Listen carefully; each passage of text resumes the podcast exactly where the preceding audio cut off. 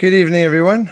Welcome tonight to Connecting Conversations, where once again we'll spend half an hour connecting with a special guest as we chat about Sunday's sermon and life experience in general, experience of, uh, of faith and connecting with God. Tonight, our special guest is Herna Conradi. Welcome, Herna. It's lovely to have you with us and good to have you as part of the show. Thank you very much for this opportunity, Stuart. Fantastic. It feels to sit at the other end. The previous nights I was listening to all those amazing journeys, so I hope I'm not letting anyone down. Not at all. It'll be lovely just to hear some of your experiences and uh, some of your reflections as you share with us a little of your journey of faith and and how things have um, how you've experienced God in this world. To give a, a short introduction, friends, Herna is uh, very involved in, in all sorts of things. Actually, we couldn't, uh, we won't spend time listing them, Herna. That'll take the half an hour. But um, in addition to many roles that Herna plays in uh, in Bundaberg and so on, Herna is an elder in our in our church, as well as a lecturer in uh, in the university and a coordinator for the Steps course, which uh, which does a lot of um, helps a lot of people as they enter into uni. Herna, would you um, tell us a little bit about yourself? Tell us a little bit about your family, your work, your interests, your your hobbies. Well, I was uh, born in Kroonstad in South Africa, in the Orange Free State, and um, grew up on a farm with a mom who's a teacher and a dad who was a chartered accountant. So that's where I got my love for mathematics and numbers it didn't always go that well with the maths, but with my dad's persistence and perseverance, he got me to develop that that love for mathematics, and I think that led me into the interest to becoming a teacher who really cares about the development of students and to also know that some students learn in different ways. And um, and yeah, so I, I, really I have a brother, and uh, we really enjoyed life on the farm and uh, then went to university in Bloemfontein, which is the city of roses. I haven't been there for a long time, so I've heard that it has changed a lot. So I don't know what it looks like anymore. Right. And uh, my brother is still in South Africa, and uh, yep, we immigrated in 2004 to the town of Bundaberg, and we found out that it's pronounced Bundaberg. Right. Fantastic. And uh, a little bit about your own family. so I'm, uh, excuse me, I'm married to Andre, who's a cardiologist in Bundaberg, and I have five daughters. And uh, they range from 24 to 16, uh, soon to start driving, which is going to be my last little nightmare. right. oh, good luck with that, Herna.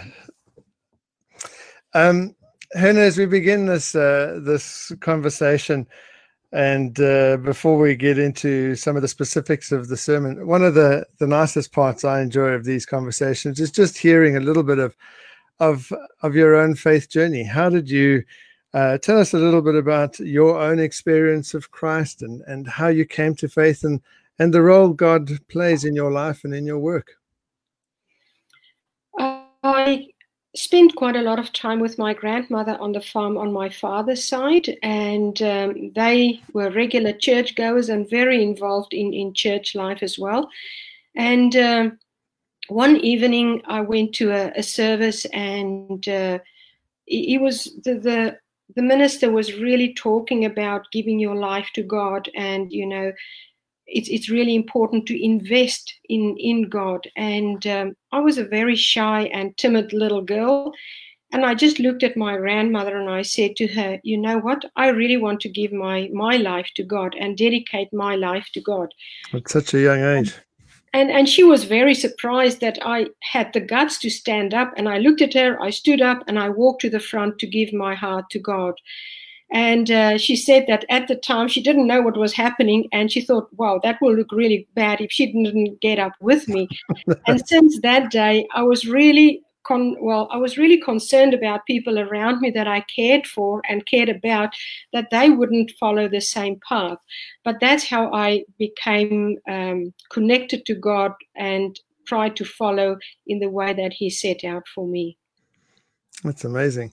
How has that um, has that uh, connection kind of uh, how has that connection grown? I mean, do you feel that in your in your life and in your work?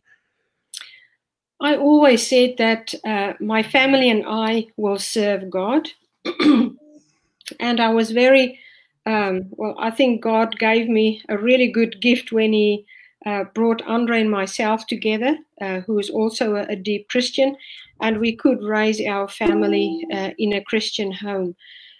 I think um, I have just grown as a Christian. I, I uh, got involved in a lot of um, Christian activities at school, at university, and also in my in my everyday life. I always seek for God's guidance. And because I work with people who are not always believers, and I think that sometimes they, on their journeys, feel that something's lacking. And I think that's what you were talking about in your sermon on, mm. on Sunday. There's something that they crave for, but they don't always know what it is that they are craving for. And I think that uh, many of them are looking for some stability, something to connect to, and something not just to connect to, but they're looking for something to belong to. And mm. uh, in my life, I really want to try and and connect with people in a way that I could help them to find their purpose. And I I really rely on God's guidance and the guidance of the Holy Spirit to help me to help those that I work with. Oh, that's beautiful. Thank you, Herna. Um, just to put a comment up there um, from Jeff Savage saying that he remembers baptizing Elaine in 2004. now she's about to start driving. So, yeah, nice to have you watching, Jeff, and uh, thanks for sharing that with us. Um, Herna, the concept of the soul we've been looking at over the last uh, few weeks in our sermon series how do you understand the soul and has that understanding changed since being five years old and and feeling that connection with god?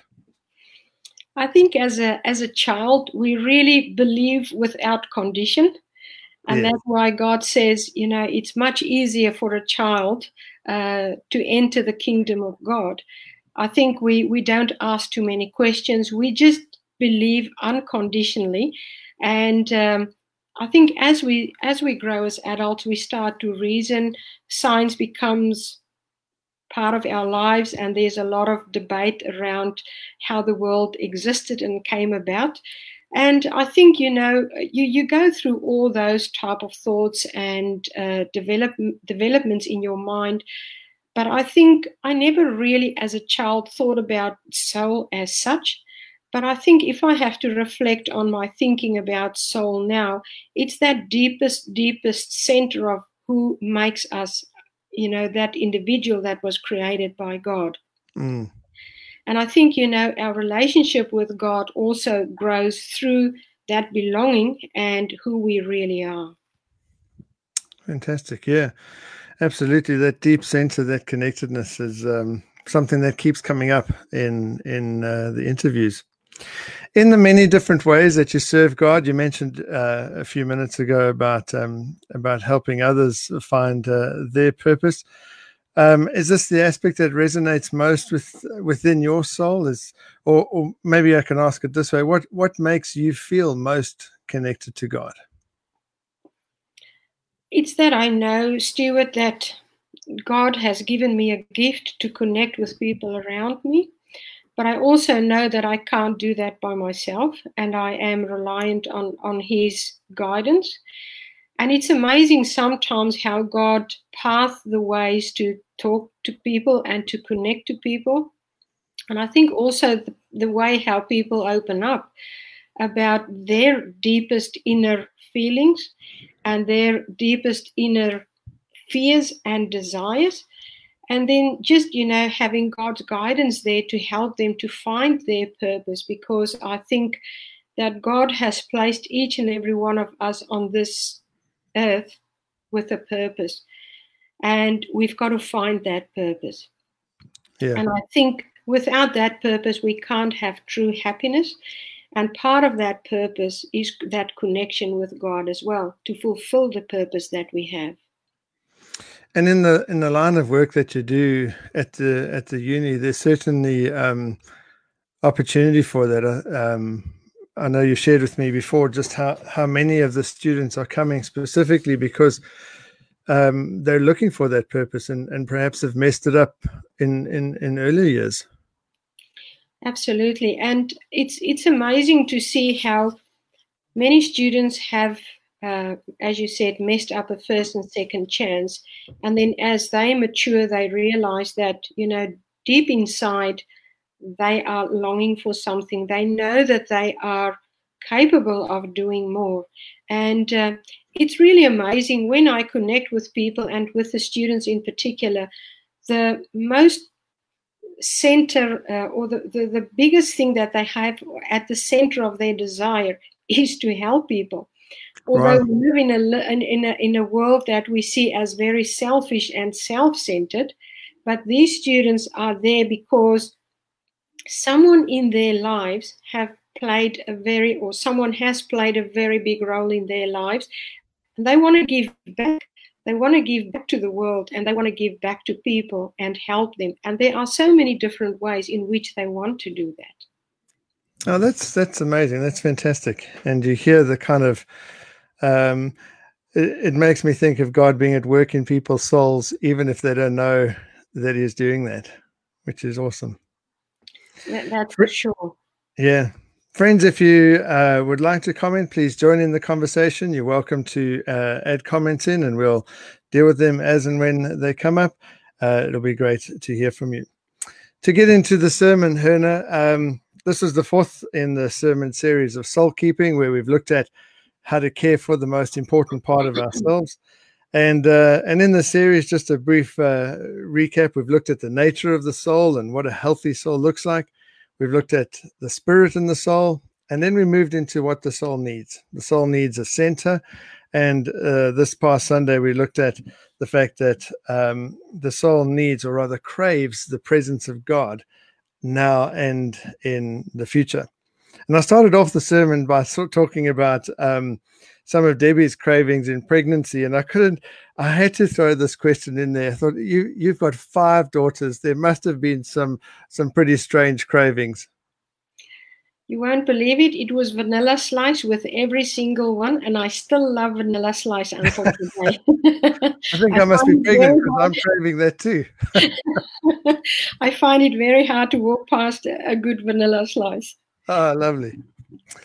On a more serious note, uh, Herna, the idea of craving um, that really does uh, describe the soul's un, almost unstoppable desire. A little bit of what you were talking about with some of the students, where they have this um, this desire uh, to help people. There's this a, a, craving that God puts deeply um, within us. You've worked and helped those, uh, not just students, but many people over the years. Have there been times when you've seen that craving um, specifically for God in their lives, and and perhaps seen them trying to fill it with other things? Absolutely, I have had many students who you have shared with me that uh, they really know that they have to get back to church and connect to God, and uh, but they don't know anyone at church and they don't feel comfortable going into an environment that's unfamiliar to them.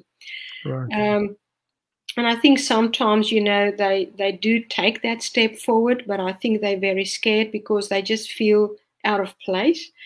But I think uh, they do crave that specific connectedness and belonging to something bigger than any of us. And I think, you know, I can reflect in my own life when I was in my second year.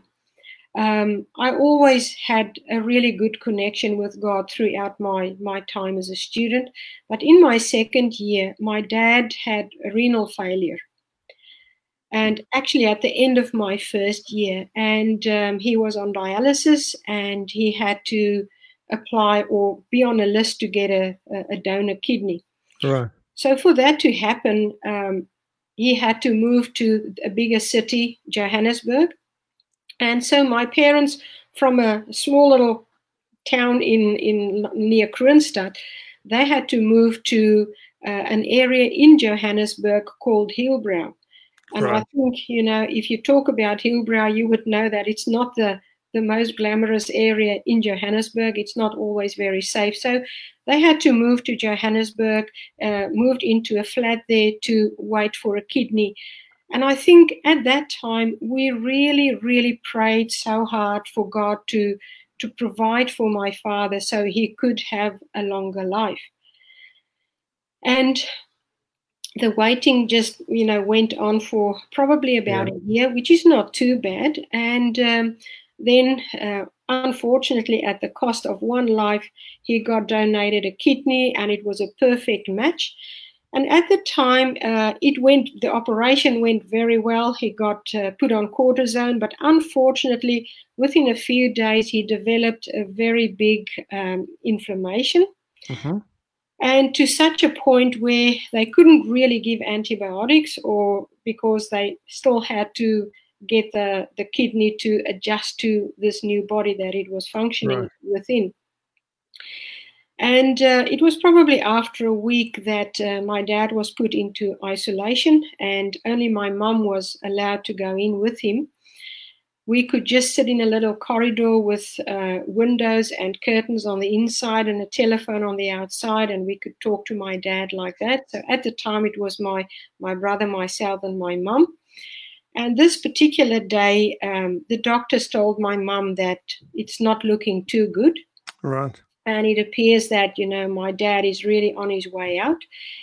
And when my mum went in to just uh, sit with my dad and wash him before we would go back uh, for, you know, our evening uh, rest back in the flat, my mum was closing the curtains and my dad said oh dearest please don't close that look at that beautiful white uh, feature in, in the in the light mm. and and my mum was really shocked because she knew that wow this was the angel of death coming to to fetch she my could, dad. she couldn't see anything she couldn't see anything and and he and she turned around and looked and he said yes look at that it's the most beautiful white um, something i don't know mm. what he called it and then um, my mum was really fearful and she knew now this is this is the end so when she came out uh, of that little cubicle um, she spoke to us and she said to us like you know what has just happened and what her interpretation of that happening was and then she told us about the doctors who told her that we have to say goodbye to my dad because right. you know not, the treatment's not working. He's got a really bad infection, and they will have to just you know, they can't do anything more. Mm. So we were obviously very upset, and we went back to the flat. We had dinner, and the phone rang. And I was the one who went to answer the phone. And at the other end was a man, and he said, Listen, you don't know me. I don't know you. God has asked me to ring this number and tell you to read Psalm 91. Wow. I mean, I didn't know what Psalm 91 was. Yes. It was I was just shocked, put the phone down and told my mom and my brother what had just happened. And um, we um, it was just before we, we were going to read the Bible for the night after we had dinner. And these are the days and, of um, of landlines and, and no no caller ID or anything. So you just had this phone ringing out of the blue. That's correct. Wow. And um, so we read Psalm 91, and uh, I want to read. I mean, you guys can go and read it uh, when you have time. But in the last sentence, there is, with long life will I satisfy him and show him my salvation. It, right. it was incredible. And that is possibly the closest that I've ever felt to God. I wow. know it sounds strange, but I knew that I could just no, reach out and touch him. That's how close he was that night. And that it was amazing the peace that that was in our hearts so that next morning we went to the hospital and my dad was happy we thought wow is this the same person who was dying last night and the doctors came out and they said to my mom listen you know we don't know what happened there's, there's no right. sign of any infection we don't know what happened here And I think one of the doctors said, you know, if you're a Christian and you believe in miracles, this is what it is. Hmm. So my dad lived to see me or to hand me over to Andre to give me away. And he saw three of the granddaughters. Wow. So, I mean, how many, uh, that, that would have been a long, um, that would have been several years from that. Yeah, I think uh, on the date marked probably very close to 12 years, between 11 and 12 years. Wow, that's in, that's incredible, um, Herna. And amazing, like you say, the the um, the sense of connectedness with God is almost just absolutely uh, tangible in that moment. Wow. Absolutely. Yeah. Herna, how do you, um, you know, I said on, on Sunday that, um, you know, we need to remain in the, well, I didn't say Jesus said remain in the vine, but um, we need to stay connected with God and, and now and into the future. And, and now is where we find our sense of joy. And in the future, we find our, our sense of hope. Um, but we do live in a busy world. And I think you're one of the busiest people I've ever come across. Um, how do you how do you remain connected to God in the busyness? I think um, I think you mentioned that in your sermon as well. Connectedness. There's not there's no ideal time for connectedness. I think it's it's to try and be connected all the time. And I think we have to see our lives like with Wi Fi. If we don't oh, yeah. have Wi Fi, the world's just not right. And I think um, I, I, try and be connected with God all the time. I know that sometimes we, we do dwell off in our thoughts and in our um, in our work as well because life do get busy. And it's amazing when life gets so so busy. I find that I don't hear His voice, and I don't and I know that I don't have the space to to really get those messages from Him and uh, that makes me realize Herna it's it's time to slow down. You're not getting those messages that you are used to. And and i think you know it's it's very easy to get to disconnect because as i said to you earlier today when we were talking when life treats you well and everything's going well that is where people easily disconnect with god. Yes and it's when life becomes tough and challenging that people are looking for, for that connection. And right. I think God has a way to to keep us connected to him or to make us aware of the fact that you know what you you have been disconnected and it's when we are pruned in life that's what i always call i, I think god is the big gardener in in life we are the trees, mm-hmm. and He keeps pruning us so that we can carry the fruit that He wants to see us as bear. And and I think you know He just makes sure that uh, He makes us aware of those times that we are disconnecting with Him. But yeah, it is very easy to disconnect to God, and especially when it's it's really really get, going well, and uh, we don't have too many challenges. Right, right. Hmm. Herna, speaking about that um, connection and and the challenges and that sort of thing, is there a time when um, when you've had to really trust with a sense of future hope, um, where where maybe things uh, haven't been too easy to understand, or or the picture you've seen in the beginning, um, you just it, it doesn't make sense, but you've relied on that connectedness to God. Absolutely, I think. Um, uh, immigration is one of those uh, examples. Okay. When uh, it was really interesting how it all happened. Uh, some of Andre's elderly patients would um, in South Africa sit uh, in front of him, uh, crying about all their kids being overseas, and you know they're really missing their grandchildren. And because of the situation in South Africa, Andre and I always decided that we will work hard to take to, to give our kids the opportunity to go to the best schools, go to the best universities, so that they have the option to leave the country if they have to and if things aren't very stable. Yes. So when these patients were sitting in front of him crying about you know, how much they miss their, their kids and their grandkids, Andre said to me, You know, that's what we are working towards. And he said, Don't you think it's better that we make a plan and leave with the kids rather than being left by ourselves? So um, I wasn't very keen on that idea because I'm very close to my mum and my brother and I didn't I didn't want to leave my family. Mm. But I didn't really share that with Andre. I thought, okay, let's do the. Uh, well, one night Andre came and woke me up, and he said, Herna, I applied for a for a job in, as I said before, Bundaberg. and I said, so where is Bundaberg? And he said, oh, it's somewhere in Australia. They talk about the city of Bundaberg, so it must be a very large place. Right. And uh, so the next day, we actually looked it up to see that it was like on the eastern coast, coast of Australia.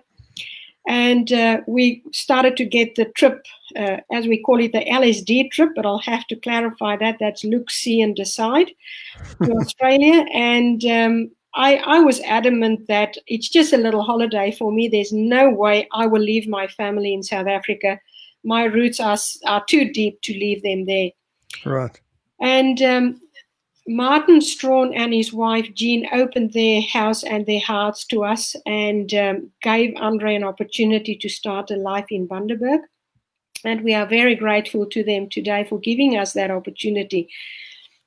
We met quite a lot of people on those few days that we were in Bundaberg. And um, I said to Andre, How are you able, how are you going to do your job in Bundaberg? There's not an ICU, there's not a cath lab, you won't be able to do anything here. Yes. And I remembered Andre telling me, Can you imagine what I can create here? Right.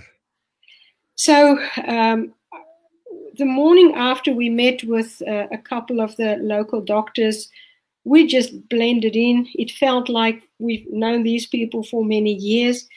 And uh, we walked back to, uh, I think it's uh, Ocean Shoreline no shoreline apartments in Bargara where we stayed. And uh, that morning, Andre got up and he said to me, Oh, Herna, I'm so confused. I really don't know what to do. Mm. And against everything that I planned, against everything that I wanted to do, I just knew that we had to relocate to Bundaberg. I still Yeah. don't know why, but yep, and and I said to Andre, "Don't worry, I know we have to come to Bundaberg." Well, that's, I mean, that's that future, uh, you know, that soul connectedness and relying on God for the future. Yep. And and I think because that was an incentive, or not an incentive, but like a guidance from God, really, it all just worked out. Mm. It didn't go without challenge, I have to say, Yes. but but it was amazing how God carried us through every every little challenge so that we could try and make a difference in the community that we were assigned to. Absolutely. Uh, speaking of those challenges, Herna, I um, I told a story on Sunday where uh, I was driving along to Gympie this past week, and um, and and somebody was uh, was really showing me some rude gestures out of their window, and uh, and I still I still don't know why, but um, but I use that as an example of of how when we are connected with God, we begin to see people uh, through different eyes. I know uh, you know the challenges you speak of but um, why do you think we struggle to see people through jesus eyes I think it's those perceptions that we have, and uh, we judge what we see. And uh, we know that every action has a reaction, but unfortunately, we don't always see the action, we only see the reaction. Mm, I think as we get older and we get a little bit wiser, we, we learn to look into what caused that behavior. But I think it's just a natural thing to look at someone and just, you know, write them off in a way because they don't conform with what you believe is the norm.